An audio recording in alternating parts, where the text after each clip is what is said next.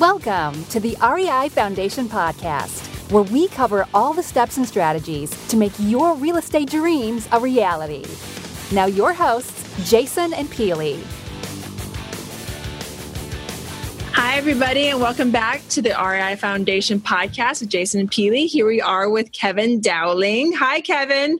Hey, guys. Good to be back. Yes. All right. So hey, Kevin. today, today we're going to talk about syndication Yes, and uh, on Inspection Friday. on.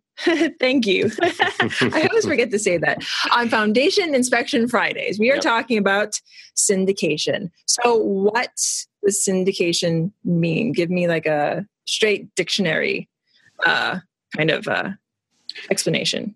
Well, in terms of real estate and Yes. what we're doing, you can take it in a couple different levels, but it's basically uh, we are buying up properties uh, with investors so we can buy larger properties. And we bring in funds from those investors to help us mm, basically buy the property from the deposit to the down payment to the fees to any of the construction we're doing. And it allows us to get into 100 units or, or larger uh, by basically pooling funds. Kevin? That covers pretty much everything, but essentially, yeah, allows us to leverage um, outside investors for, like Jay said, the purchase price, uh, the capex, some of the fees, et cetera, uh, Right. and then buy larger assets that maybe Jason and I could not uh, buy just with our own capital. So uh, I'm a new investor coming into the um, apartment game, and I want to get into syndication. So, what are the first steps that I need to take to really get into that? Step one is find a property. Well, we talked Well- about that at the last uh, episode. So we have you- I have a property, and I have it under contract. Wow, uh, what do I do with it? How do I pay for this?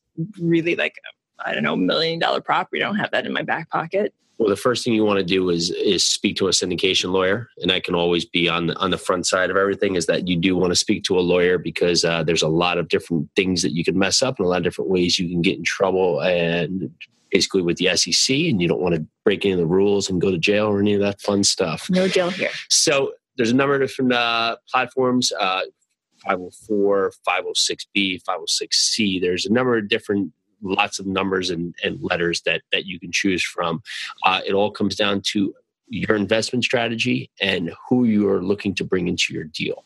Um, the two that we were deciding to, between were a 506B and a 506C. And hopefully I, I say this right, but the 506B is actually that you can bring on 35 sophisticated, non accredited investors and then accredited investors.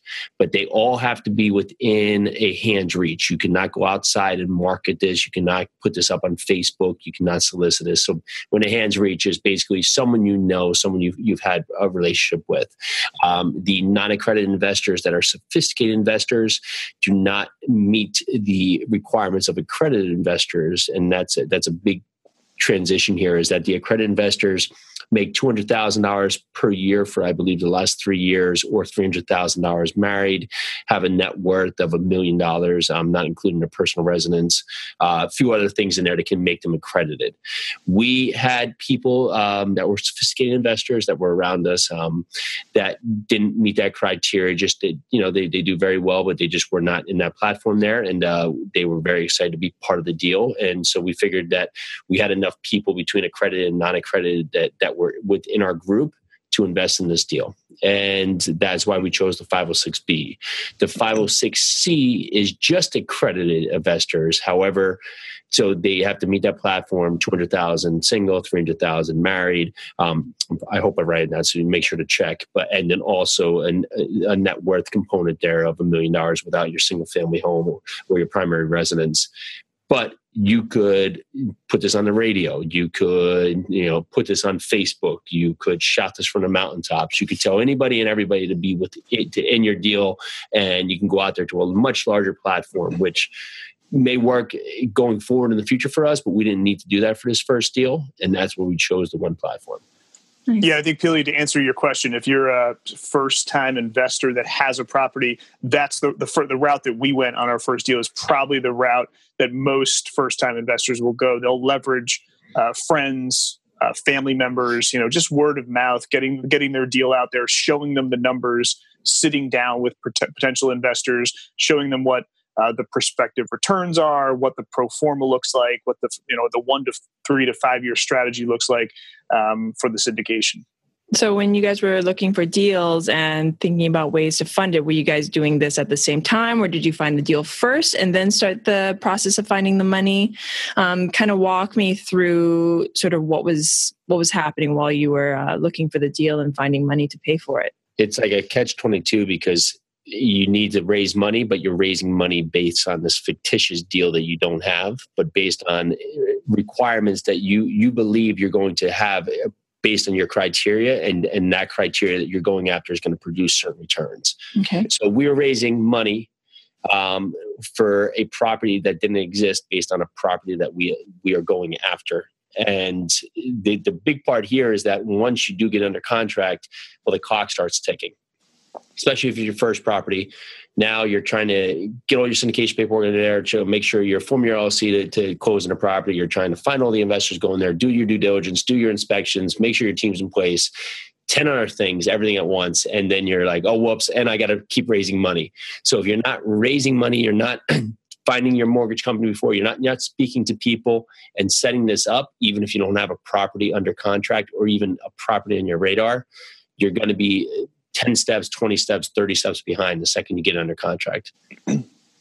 Yeah, I think the conversations definitely began way before uh, we found our first property, and we weren't at that time uh, raising capital. We were more garnering interest. Yeah, um, because I mean, as we're building out our team, as we're looking at our markets, as we're as we're screening deals, we were really excited about those opportunities. So mm-hmm. it was like a natural thing to be able to talk about talk about this to friends and family and kind of gauge people's interest. And then yeah. once we had the deal, you're that much more excited to kind of re-engage uh, with the potential investor about actual numbers and actual returns and, and an actual deal.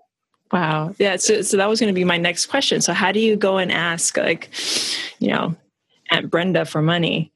Um, how how do you start that conversation? But like you sort of answered it, it's like your excitement. Yeah, you're telling people about what you're doing, and a lot of it is a lot of it comes down to is I don't even know it sometimes that we we were looking to to pitch people. We were just telling people about what we were doing. We were, we were so excited about it. We're still so excited about it. So we were just talking about what we're searching for, and people would almost come to us. Oh, man, that's great. Well, how do you get involved? And part of that is that you also want to make sure that their investment criteria, their investment goals, or investment strategy is in line with what you're doing.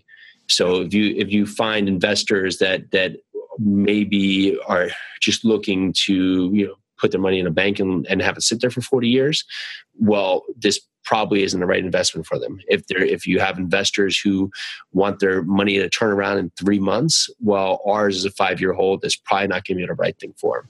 So once you find that there is some basically mutual interest, you want to talk about their investment goals, make sure their investment goals align with with our investment goals, and from there try and predicate if we do have a property come up, what would be their interest? What, what would their involvement in terms of uh, money quantity? What, what, kind of investment are, would they be looking to make? Because that can help you gauge how many people you're going to have involved in your syndication. Nice. Yep. Yeah, and, and, the conversations would always go a couple different ways with the with our investors, and we learned about a lot of this on the fly. You either are liquid and have cash to contribute as an investment, and one of the things I'm sure we'll talk about in upcoming podcasts is retirement funds, self-directing your IRA to invest in our deals too. So we have for our current uh, most recent syndication, we have a combination of both you know liquid cash investments and uh, self-directed IRA investments for this one. Nice. And uh, just explain briefly about uh, self directed IRAs. Yeah, so if you have a traditional IRA or a Roth IRA and it's it's invested now, what you can do is you can um, convert it or, or transfer it to a, a, a it's got to be a custodian that does self-directed IRAs, and there's a couple out there which uh, we'll have live on our website pretty soon. But what mm-hmm. that allows you to do is um, self-direct the investments into real estate notes, other things, etc. So you have control over the investments and you can invest them in syndications directly. Great. Yep. And there's about 50 custodians out there who do this. So if you go down and speak to your whoever's your housing your IRA right now, you're going to get a lot of pushback. They're going to say, "Oh yeah, yeah, yeah, you can self-direct," and they say, "Okay, I want to self-direct," and we're going to say, "Oh no, no, but you can't do that." Well, you can, and if they do tell you that you can self-direct, they're actually not allowing you to self-direct. They're just allowing you to maybe just go out there and pick some stocks and stuff. Like yeah. That. So, and if they and if you say I want to self-direct in real estate, a lot of times they'll say, "Oh yeah, you can you can self-direct in real estate," especially the bigger the bigger firms. But what they mean is in REIT type stocks, you can you can self-direct in REIT real estate. What we what what actually in actuality you want to do is self-direct directly into the real estate investments, and there's only certain uh, custodians that do that. Okay. Well, yep. great. Thank you so much, the both of you. Again, this is Jason and Pili with the REI Foundation podcast, Foundation Inspection Fridays with Kevin Dowling. Thank you again, Kevin. Thanks, Kevin. Thanks, guys. Looking forward to next time. Bye. Bye. Thanks for tuning into the REI Foundation podcast. Check back next time for more awesome tips and strategies to launch your new you in real estate.